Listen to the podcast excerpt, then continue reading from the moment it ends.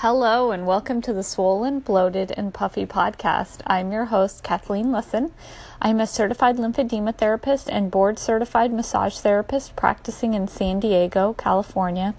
And this podcast expands upon the topics that I cover in my book, Swollen, Bloated, and Puffy. So today I want to talk about something that happens um, every first week of January and that is New Year's resolutions. And a lot of people who make New Year's resolutions, um, a lot of them seem to be centered around diet and exercise. So, I want to talk specifically about exercise um, with people who have a lipedema diagnosis and a lymphedema diagnosis. So, um, a lot of the advice is the same, and some of the advice is a little bit different because one is a lymphatic disorder and one is a fat disorder. Um, so, for uh, my listeners who have a lymphedema diagnosis, um, I would say the most important thing um, that I tell people when I um, do educational presentations is the concept of straining and that it's not a good idea to strain. Um, and this is important um, for anyone who has had uh, cancer surgery where um, they they took a lymph node, or anyone who has had radiation to their lymph nodes. Um, so that means in both those instances, your lymphatic system could be negatively affected.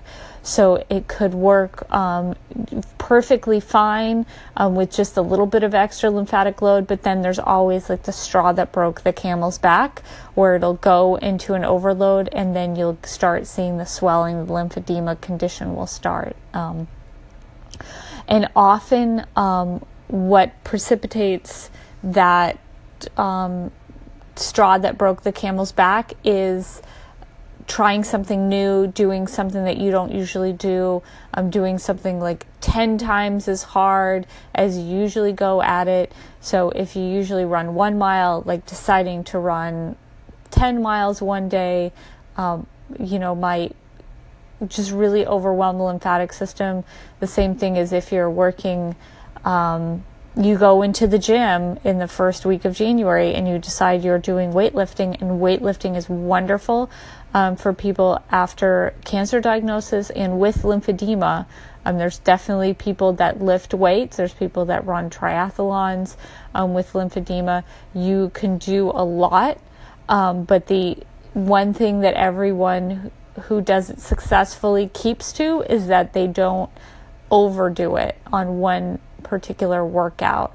So if you see everyone else progressing so much faster than you the first day it's body weight this you know the second time third time it's like one or two pound weights and then they're up to five pounds and ten pounds and um, the regular progression that you see people who don't have a cancer history or a lymphedema going through is not going to be as fast as I want you to do it. I want you to be like the snail or if you want to be more um, positive, be like the tortoise. Slow and steady is going to win your race.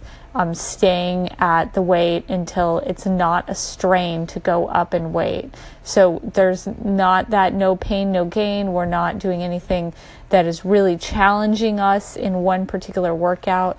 It's the stick to it is going to get you to the goal. It's slow and steady that's going to win the race because if you strain, that is putting a strain on your lymphatic system.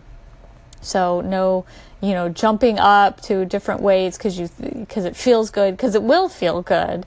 I mean, it'll feel like you'll be able to do it. It's just the swelling afterwards that we're worried about.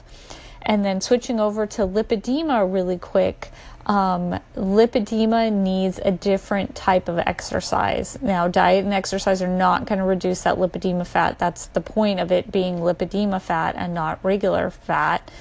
Um, and if you exercise, which is very good for your body and your health, I want you to do it always aerobically, um, always in where it says fat burning and not because you're going to burn the lipedema fat, but because you're going to keep the oxygen in your system. So low impact is perfect for you. Have a good day.